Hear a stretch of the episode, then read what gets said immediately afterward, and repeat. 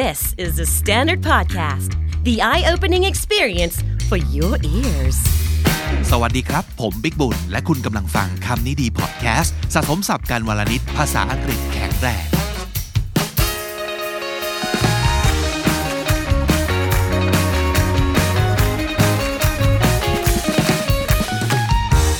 หลายครั้งในชีวิตนะครับ คุณผู้ฟังครับที่คนเรารู้สึกว่าเราต้องหวานล้อม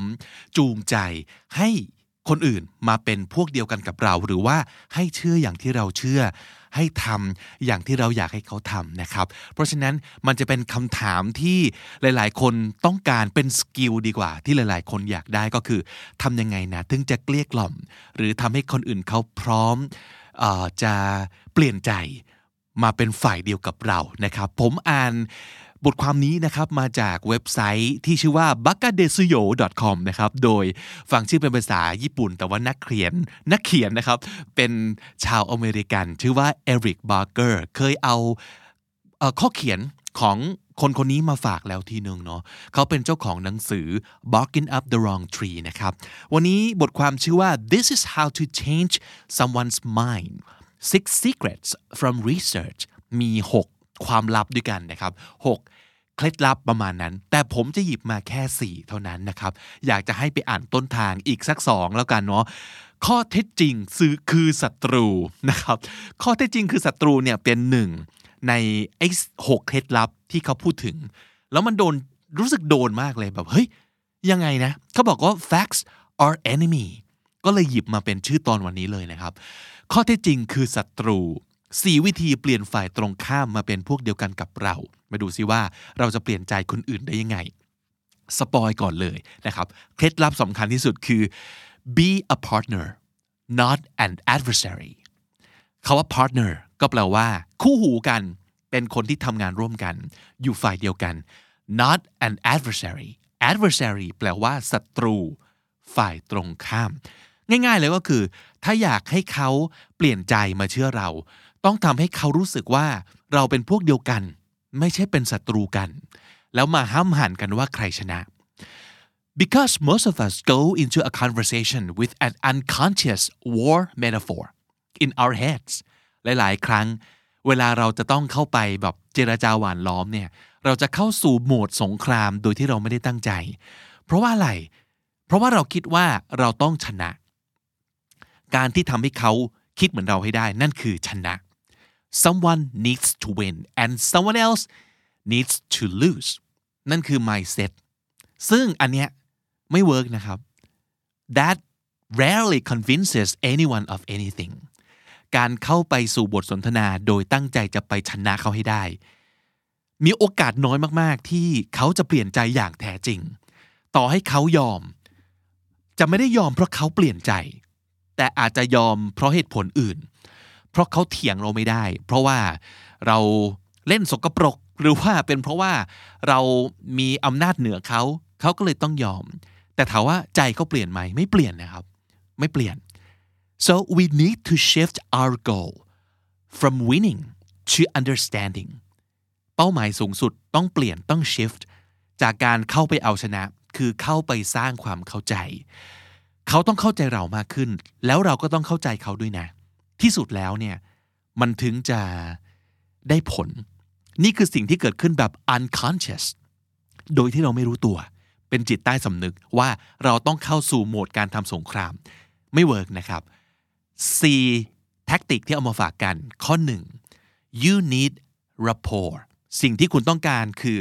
rapport R A P P O R T อ่านว่า rapport แปลว่าความเป็นมิตร เห็นอกเห็นใจกัน มีไมตรีจิตต่อกัน มีความรักกันเนี่ยเป็นพวกเดียวกัน นั่นคือ rapport จริงๆ เราเคยทำเรื่อง rapport มาแล้วใน episode 253 ลองย้อนกลับไปฟังอย่างละเอียดได้นะครับว่าอี rapport เนี่ยคืออะไร และทำไมเราต้องหัดสร้างสิ่งนี้กับคนรอบตัวนะครับ จริงๆ rapport ก็คืออะไร that's just a fancy way of saying be nice เป็นคำแบบแฟนซีขึ้นมานิดนึง กับการบอกแค่ว่า be nice be nice คืออะไร คือการที่เราต้องดีๆ ต่อกัน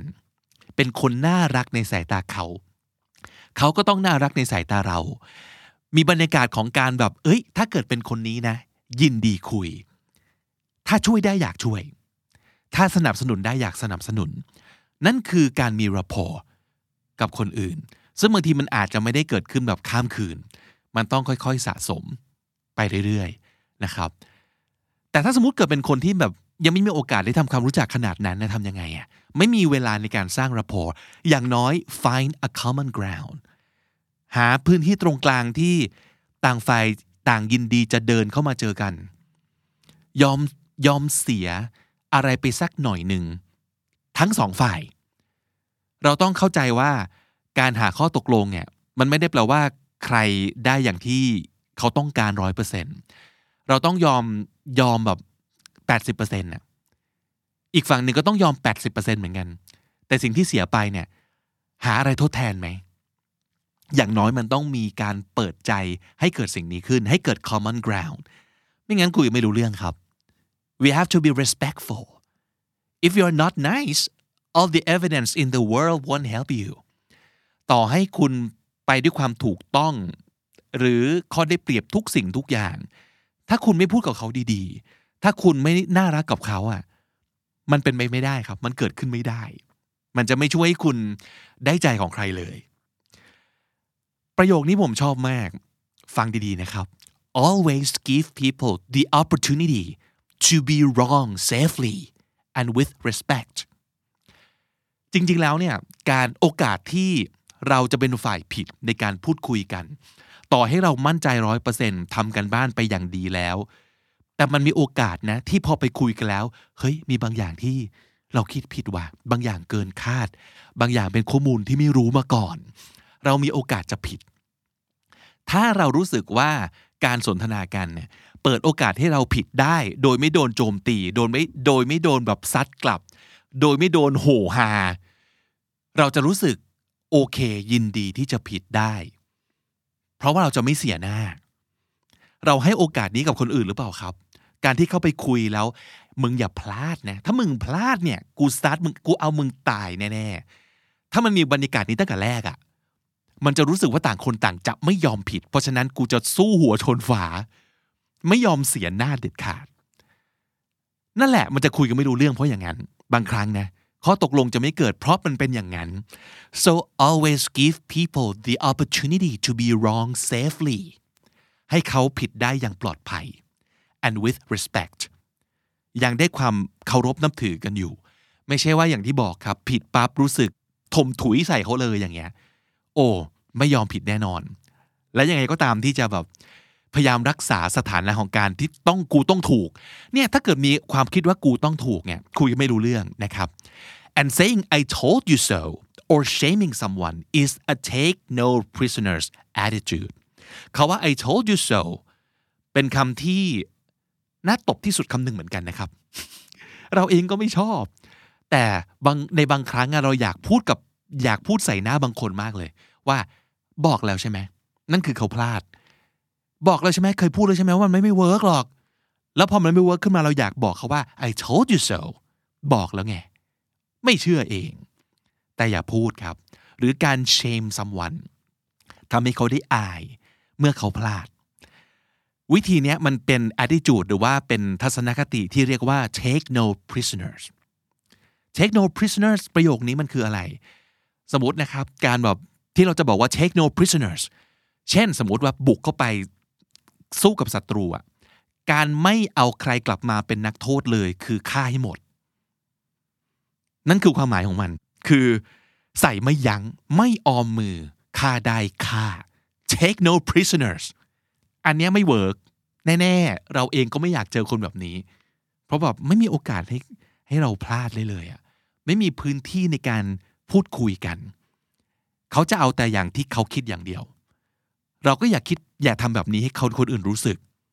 and what do people do when they think you take no prisoners they don't surrender and they will fight to death ใช่ไหมถ้าสมมติเกิดเขารู้สึกว่าเราแบบเป็นคนแบบฆ่าได้ฆ่า เขาก็จะไม่ยอมเด็ดขาด they'll not surrender ไม่ยอม surrender คือยอม and they will fight to death จะสู้จนตัวตาย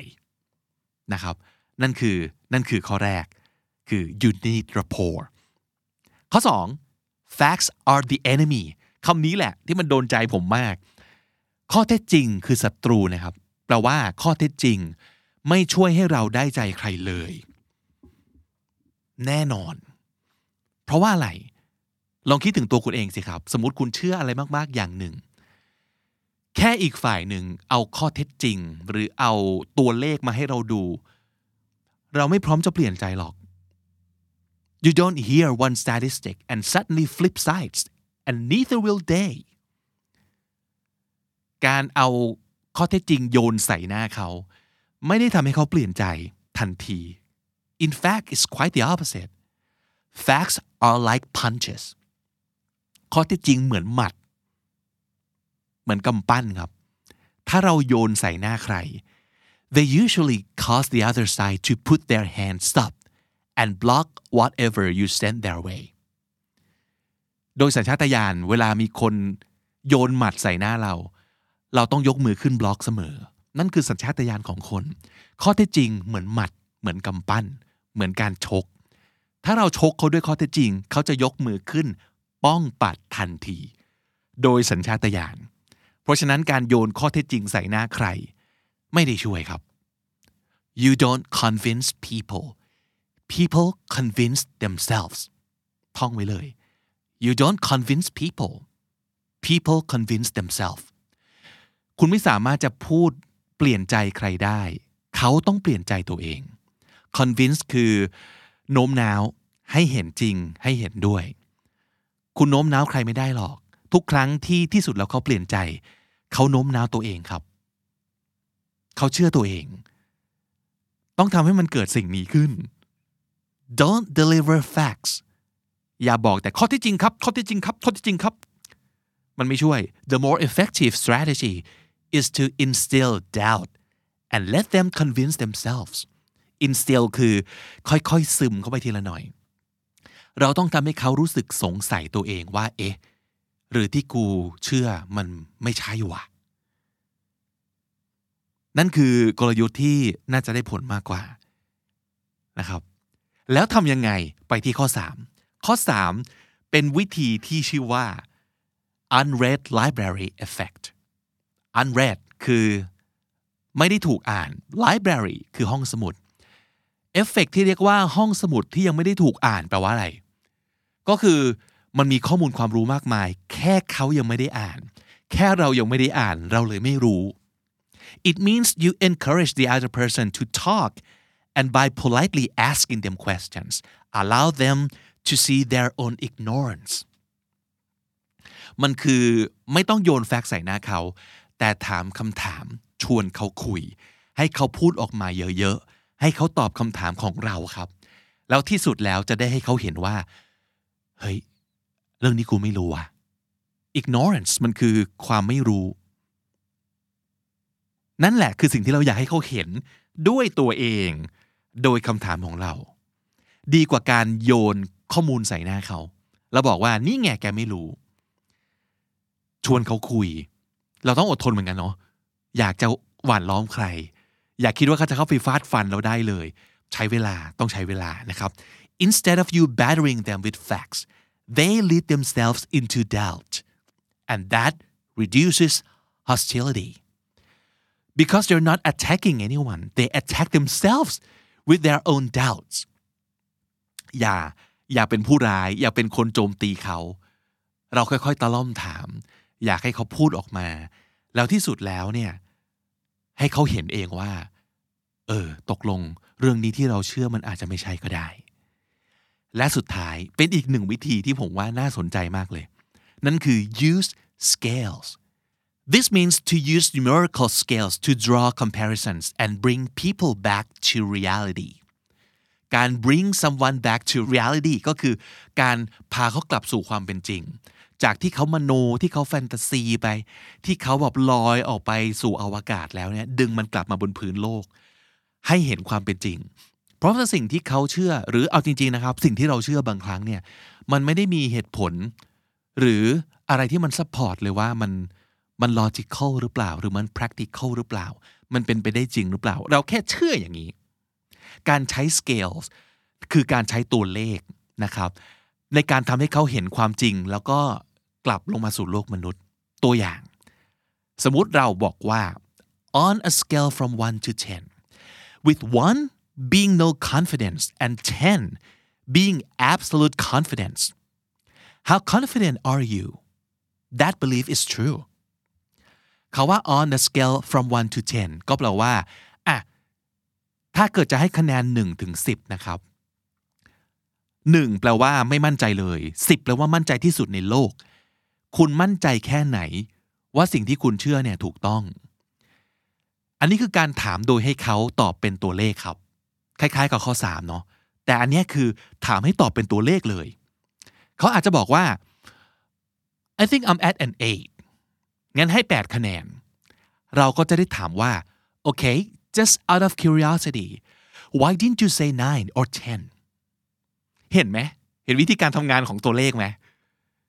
พอเขาบอกมันเป็นตัวเลขแล้วเนี่ย เราจะได้ เราจะได้ถามต่อ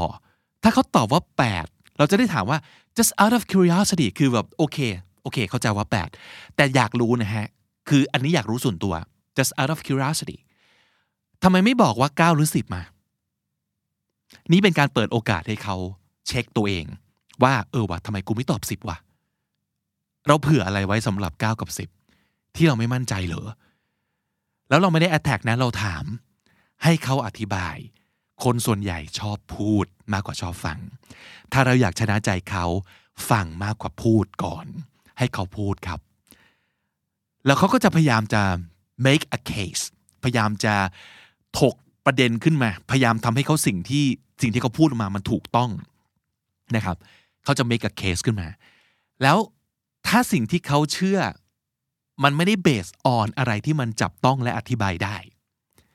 เขาจะเป๋เอง เขาจะอธิบายไม่ได้ แล้วนั่นแหละมันเป็นเหมือนการการยื่นชัยชนะให้เรา แล้วพอเราตอบคำถามนี้ไปเสร็จปั๊บ all you have to do is smile and listen ยิ้มเลยครับ เราตั้งใจฟัง they're handing you a treasure map นี่เขากำลังหยอบยื่นแผนที่ขุมสมบัติให้กับเราเลย แล้วถ้าเกิดสิ่งที่เขาเชื่ออย่างที่บอกนะ มันเป็นสิ่งที่ไม่ make sense จริงๆอะ่ะ มันก็จะไม่ make sense ตอนเขาอธิบายนี่แหละ เราตั้งใจฟัง ถามคำถาม ยิ้ม นั่นคือสิ่งที่เขาแนะนำไว้ในบทความนี้แล้ว ผมรู้สึกว่า เฮ้ย เออ จริงด้วยว่ะ เจ๋ง เหนื่อยน้อยกว่าการพยายามไปแบบโต้วาทีกัน ขุดค้นหาแบบแฟกต์ไปสู้กัน เพราะจริง ๆ อย่างที่บอกคนเราไม่ได้ชนะกันตรงแฟกต์หรอกเรามีความเชื่อของเรา ลองสังเกตดิฮะ หลายเรื่องที่แบบในสังคมถกกันอยู่ตอนเนี้ย เอาจริง หลักฐานเอ่ยอะไรเอ่ยมากมายขุดออกมานะอีกฝั่งหนึ่งเชื่อไหม ไม่เชื่อ ราะเขามีชุดความคิดของตัวเอง แต่สิ่งที่สังคมไม่ทำกันคือ ถามให้อีกคนพูด แล้วหา common ground หาความเข้าใจกันจริง ๆอะนั่นคือสิ่งที่มันไม่ได้เกิด มันเลยไม่สามารถมีใครหวานล้อมใครได้เลย ในสังคมไทยตอนนี้นะครับ เพราะฉะนั้นจาก 4 ข้ออย่างที่บอกอย่างที่ย้ำนะครับ จริง ๆ มี 6 ข้อในบทความนี้นะ ไปอ่านเพิ่มเติม แต่ 4 ข้อที่ผมดึงมานะครับผมว่า ครอบคลุมแล้วก็ตอบโจทย์ได้หลายอย่างเลยเนาะว่าทำยังไงให้อีกฝ่ายหนึ่งกลายมาเป็นพวกเรา be a partner not an adversary ต้องรู้สึกเป็นพวกเดียวกันครับ 2. you need rapport you need to be nice the other person needs to like you อีกฝั่งหนึ่งต้องชอบเรามากพอ ที่จะยอมคุยกับเรา facts are the enemy ข้อเท็จจริงคือศัตรูครับ don't throw facts in people's faces อย่าโยนข้อมูลข้อเท็จจริงใด ๆ ใส่หน้าใคร use the unread library effect let them talk ask questions ให้เขาพูด แล้วเดี๋ยวเขาจะไปค้นพบข้อมูลที่จริง ๆ มีห้องสมุด แต่เขาไม่เคยอ่านหนังสือในนั้นเลย นั่นคือ ignorance มันจะโชว์ให้เขาเห็นว่าจริง ๆ เขารู้หรือไม่รู้อะไร และสุดท้าย use scales ลองใช้ คำถามให้เขาตอบมันเป็นตัวเลข แล้วแล้วให้เขาอธิบายต่อจากนั้นครับ นี่คือบทความที่ผมรู้สึกว่าแบบเออเจ๋งดี ชอบคนนี้อะชอบเอริกบาร์เกอร์แล้วลองไปเข้าไปอ่านในบทความในเว็บไซต์ในบล็อกของเขาเนี่ยมีอะไรอย่างเงี้ยเต็มเลยครับ อาจจะทยอยทยอยเอามาฝากกัน แต่สิ่งที่เอามาคุยกันในวันนี้น่าจะเป็นสิ่งที่เอาไปใช้ได้จริงนะ เพราะอย่างที่ผมบอก ทุกวันนี้การงานเอ่ย relationship หรือ เอาจริงทุกอย่างเลยที่เกี่ยวข้องกับ human relationship อะเราต้องการการหว่านล้อมกันบ่อยเหมือนกันเนาะอยากให้อีกฝั่งหนึ่งเชื่อเหมือนเรา เพราะว่าเราคิดว่าสิ่งที่เราเชื่อและทำมันดี วิธีที่อาจจะได้ผลคือสิ่งเหล่านี้ ลองเอาไปประยุกต์ใช้ดูนะครับ สรุปสับน่าสนใจในวันนี้นะครับ adversary adversary คือศัตรูหรือฝ่ายตรงข้ามครับ adversary unconscious โดยไม่รู้ตัว อะไรก็ตามที่เราทำโดยไม่รู้ตัวนะครับ unconscious rapport ความเป็นมิตรความเห็นอกเห็นใจไมตรีจิตที่มีต่อกัน rapport find common ground การหาข้อตกลงตรงกลาง ที่พอจะหยวนกันได้ทั้งสองฝ่าย และแฮปปี้พอสมควรทั้งสองฝ่าย find common ground I told you so ประโยคนี้ไม่ค่อยอยากให้พูดใส่กันเลยครับ มันไม่ได้นำไปสู่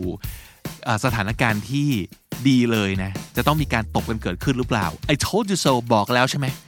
บอกแล้วใช่ไหมว่ามันจะเป็นอย่างงู้นอย่างนั้นอย่างนี้ไม่เชื่อฉันนะครับ I told you so take no prisoners อันนี้คือมุ่งมั่นมาก ๆ นะครับ ไม่สนใจเลยว่าใครจะรู้สึกยังไง ต้องการผลอย่างที่เราต้องการเท่านั้น ถ้าเป็นแบบการทำสงครามหรืออะไรคือแบบฆ่าได้ฆ่า ไม่ต้องจับใครกลับมาเป็นนักโทษนะครับ ไม่ออมมือ take no prisoners surrender คือยอมแพ้ยอมจำนน ยอมทำตาม surrender fight to death สู้จนตัวตายครับ เอาจนกว่าจะตายกันไปข้างหนึ่ง นั่นคือ fight to death flip sides ย้ายฝั่ง เปลี่ยนความคิดไปอยู่อีกฝ่ายหนึ่ง นั่นคือการ flip sides you don't convince people people convince themselves ท่องไว้เลยครับ คุณไม่สามารถโน้มน้าวใครได้หรอก มีแค่เขานั่นแหละที่สามารถจะโน้มน้าวตัวเองได้ทำยังไงให้เขาโน้มน้าวตัวเองตามที่คุณคิดนะครับ นั่นคือคีย์ของมันเลย you don't convince people people convince themselves instill คือค่อยๆ ซึมซับเข้าไปทีละน้อยครับ instill ignorance แปลว่าความไม่รู้ ความเขลานะครับ ignorance hostility คือความไม่เป็นมิตรความเป็นศัตรูกันความเกลียดชังนะครับ hostility on a scale from 1 to 10 เป็นการเริ่มต้นคำถามเพื่อให้เขาลองให้คะแนนนะครับกับอะไรก็ตามที on a scale from 1 to 10 just out of curiosity อย่าว่าอย่างงั้นอย่างนี้เลยนะคือที่ถามนี่คืออยากรู้ เอออยากรู้อะว่าอย่างงั้นอย่างนี้อย่างนั้น ก็เป็นการเริ่มต้นคำถามเหมือนกันนะครับ just out of curiosity และถ้าติดตามฟังคำนี้ดีพอดแคสต์มาตั้งแต่ episode แรก มาถึงวันนี้คุณจะได้สะสมศัพท์ไปแล้วทั้งหมดรวม 4,660 คำและสำนวนครับ Facebook กลุ่มของเรานะครับกำลังคึกคักมาก ๆ เลย มีสมาชิกมาแจมมาจอยมากมาย ทุกคนเชื่อว่าเหมือนเหมือนกันตรงที่เป็นคนไทยที่ชอบใช้ ภาษาอังกฤษ และต้องการโอกาสในการใช้ภาษาอังกฤษให้มากขึ้น อย่างน้อยการพยายามลองโพสต์ ลองเขียนเป็นภาษาอังกฤษ หรือปนกัน 2 ภาษา ก็ฝึกสมองให้เราคิดเป็นภาษาอังกฤษแล้วนะครับ และทุกคนยินดีมากๆที่จะทำในสิ่งนี้ แล้วก็เมามันกับการช่วยกันชวนคุยช่วยกันคอมเมนต์กันนะครับ หรือโอกาสต่อไปที่เราจะได้พูดคุยกันจริง ๆ เป็นภาษาอังกฤษ ก็เป็นโอกาสที่กลุ่มนี้รอมอบให้คุณอยู่นะครับ มาจอยกันครับ ลองเสิร์ชดูนะครับกลุ่มชื่อว่าภาษาดีชีวิตดีโดยคำนี้ดีพอดแคสต์ไปเจอกันที่นั่นที่กลุ่มนะครับ และนั่นก็คือคำนี้ดีประจำวันนี้ครับ ฝากติดตามฟังรายการของเราได้ทาง YouTube Spotify และทุกที่ที่คุณฟังพอดแคสต์ผมบิ๊กบูลวันนี้ไปก่อนนะครับ อย่าลืมเข้ามาสะสมศัพท์กันทุกวันวันละนิดภาษาอังกฤษจะได้แข็งแรง สวัสดีครับ The Standard Podcast eye opening for your ears